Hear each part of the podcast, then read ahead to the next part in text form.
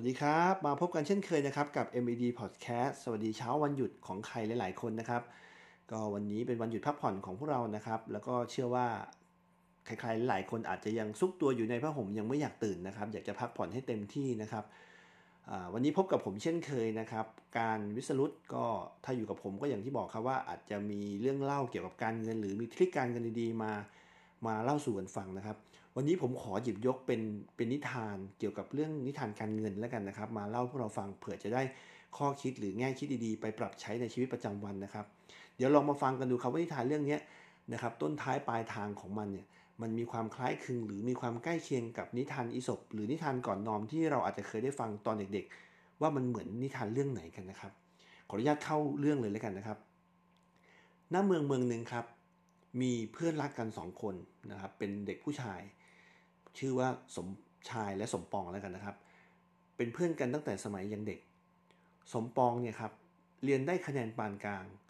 ส่วนสมชายเรียนเก่งถือว่าเก่งขั้นเทพเลยนะฮะทั้งสองได้เรียนจบจากมหาวิทยาลัยที่เดียวกัน จบคณะเดียวกัน แต่ด้วยคะแนนที่แตกต่างกัน เรียกว่าลาวฟ้ากับเหวเนี่ยนะครับ และเมื่อคะแนนไม่เท่ากันเนี่ยรายได้ที่ได้รับในวันเริ่มต้นทำงานจึงไม่เท่ากัน สมปองได้เริ่มทำงานกับบริษัทเล็กๆ ไม่ไกลบ้านมากนะด้วยค่าจ้างเริ่มต้นที่ 15,000 บาท ส่วนสมชายนั้นได้รับเงินเดือนที่สูงกว่าพอสมควร อยู่ที่ 25,000 บาท นี่เริ่มต้นก็ถือว่ามีแต้มต่อกันซะแล้วนะครับ ทุกครั้งที่สมชายมองสมปองเนี่ยเขาจะรู้สึกชื่นชมในตัวเองตลอด และมีความเชื่อมั่นว่าชาตินี้ยังไงเนี่ยก็ไม่มีทางแพ้เจ้าสมปองแน่นอน หลังจากเริ่มต้นทำงาน ทั้งสองคนก็มีวิถีชีวิตของตนเอง สมปองเขาเป็นคนรู้จักตัวเอง เป็นคนสมถะ ได้เงินมาน้อยก็ใช้น้อย แต่ทุกครั้งที่เขาได้เงินเดือนมา เขาจะเหลือเงินเก็บ เพื่อไปฝากลงทุนเดือนละ 5,000 บาท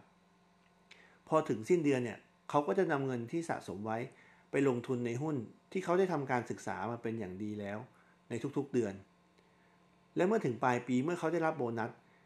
ก็จะแบ่งโบนัสอย่างน้อย 1 เดือน ไปสะสมไว้ในหุ้นอีกต่อหนึ่ง ส่วนมาดูที่สมชาย เขาเป็นคนเต็มที่กับชีวิตในการทำงานนะครับเขาทำงานกับเขาเนี่ยเหมือนมีความรู้สึกว่าเขาได้ปลดปล่อยตัวเอง เป็นอิสรภาพจากครอบครัว เขาบอกว่าเพราะการทำงานและหาเงินได้ตัวเองเนี่ยโดยไม่ต้องพึ่งพาพ่อแม่อีกต่อไปทำให้เขาเป็นคนที่มีอิสระทางการเงิน เขาเป็นคนที่ใช้เงินเก่ง หาได้มากก็ใช้เต็มที่ หาได้เท่าไหร่ก็ใช้หมดไม่มีเหลือ พอถึงสิ้นปีมีโบนัส ก็เอาไปซื้อของใช้ที่เขาอยากได้ เอาเงินไปดาวรถยนต์สร้างหนี้เพิ่มให้กับตัวเอง สมชายมักมองสมปอง และจะมักแอบยิ้มในใจเสมอว่า การที่ฝากเงินเดือนละ 5,000 บาทต่อเดือน ต่อให้เก็บทั้งปี ก็ยังน้อยกว่าโบนัสตัวเอง ที่จะได้รับปลายปีอยู่ดี ดังนั้นเขาจึงรู้สึกว่า จึงไม่อยากรีบเก็บเงิน ราะว่าปล่อยให้สมปองเก็บเงินแซงไปก่อน เพราะสุดท้ายด้วยรายได้ที่เขามีมากกว่า เขาก็จะทำให้เป็นผู้ชนะได้อยู่ดี เมื่อ 10 ปีผ่านไปไวเหมือนโกหก ทั้งสองเติบโตในหน้าที่การงาน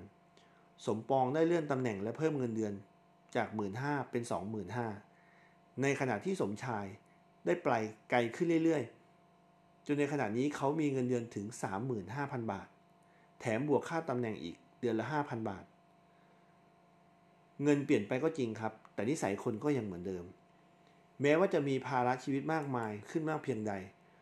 สมปองก็ยังต้องอดออม แล้วก็ฝากเงินเดือนละ5,000บาท โดยการบังคับตัวเองทำแบบนี้ประจำทุกเดือน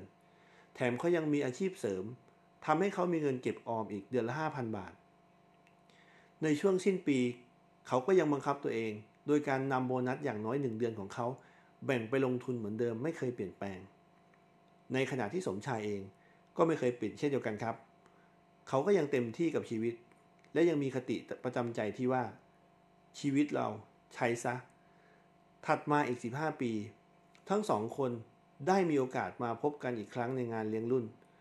อายุเขาก็ย่างเข้าไป 45 แล้วล่ะครับ สมชายและสมปองได้มาพบกัน ขณะที่ตั้งวงสังสรรค์กันนั้น สมชายก็ได้เล่าเรื่องเกี่ยวกับเงินเดือนและความเติบโตของหน้าที่การงานตัวเองให้กับเพื่อนๆฟัง เพื่อนๆทุกคนต่างรู้สึกยินดีและก็ปรบมือให้เขา พร้อมติดตามฟังเขาด้วยความชื่นชม และหันมาถามสมปอง เขาบอกว่าเขาไม่ได้คิดจะทำงานต่อแล้ว และวางแผนที่จะกลับบ้านที่ต่างจังหวัด เพื่อจะได้กลับไปใช้ชีวิตที่เรียบง่ายกับครอบครัว ที่บ้านเดิมของคุณพ่อคุณแม่เขาที่อยู่ในต่างจังหวัด สมชายเมื่อได้ฟังดังนั้น ก็รู้สึกสงสัยว่า สมปองเขาไปเอาเงินมาจากไหน ถึงสามารถหยุดทำงานได้แล้ว และสามารถกลับไปอยู่ต่างจังหวัดได้ สมปองบอกว่า 25 ปีของการทำงานของเขา เขาเก็บออมและลงทุนได้ ตอนนี้รวมแล้วก็เป็นเงิน 10 ล้านบาท สมชายเมื่อได้ฟังอันนั้น ก็รู้สึกตะลึงและตกใจ ด้วยเขาที่เป็นคนใช้จ่ายอย่างไม่สิ้นเปลือง เงินเหล่านั้นก็สามารถสร้างรายได้ให้กับเขา นะครับสำหรับสมสำหรับสมชาย รู้สึกว่าตัวเองเนี่ยนะครับใช้จ่ายที่ผ่านมาฟุ่มเฟือยเหลือเกิน และไม่รู้จักเก็บ กลับมามองที่สมปองเขากลับมีชีวิตที่พอเพียง และ 25 ปีที่เขาได้ออมเงิน เดือนละ 5,000 บาทต่อเดือน สมปองได้มีเงินเก็บมากมายขนาดนี้ ผมเชื่อว่าใครหลาย ๆ คนที่ได้ฟังนิทานเรื่องนี้ อาจจะคุ้นๆนะครับว่าที่ผมเล่ามาเนี่ย มันมีเขาโครงกับคล้าย ๆ กับนิทานอะไร แน่นอนครับ มันคล้ายๆ กับนิทานเรื่องกระต่ายกับเต่า ที่เป็นนิทานยอดฮิตของใครหลายๆคนในวัยเด็ก ตัวละครสองคนนี้มีความได้เปรียบกันในเรื่องความสามารถ ถ้าเรามองถึงกระต่ายกับเต่าก็จะเป็นเรื่องของความเร็วนะครับ แต่นี้เราพูดถึงเรื่องของการเงิน ในหัวใจของเรื่องเรื่องนี้นะครับ ก็คือผลตอบแทนแบบทบต้นทดดอก โดยส่วนใหญ่แล้วเนี่ย คนส่วนใหญ่มักจะมองข้ามว่าผลตอบแทนแบบรายได้ทบต้นทดดอกนั้น อาจจะต้องใช้ระยะเวลา ซึ่งถ้าเรายองยกตัวอย่างง่ายๆครับ ถ้าเราได้ผลตอบแทนที่ 10%ต่อปี ถ้าเรามีเงินฝาก 1,000 บาท เราก็ได้ผลตอบแทนที่ 100 แต่ถ้าเรามี 10,000 ผลตอบแทนที่ได้ 10%ก็คือ 1,000 แต่ถ้าเป็น 1 0 0 0 0แสนเราก็จะมีผลตอบแทนที่เป็น 10,000 แต่ถ้าเรามีเงินเก็บอัตราแบบทดต้นทดดอก 1 ล้าน เราก็ได้ผลตอบแทนที่ 1 0 0 0 0แสน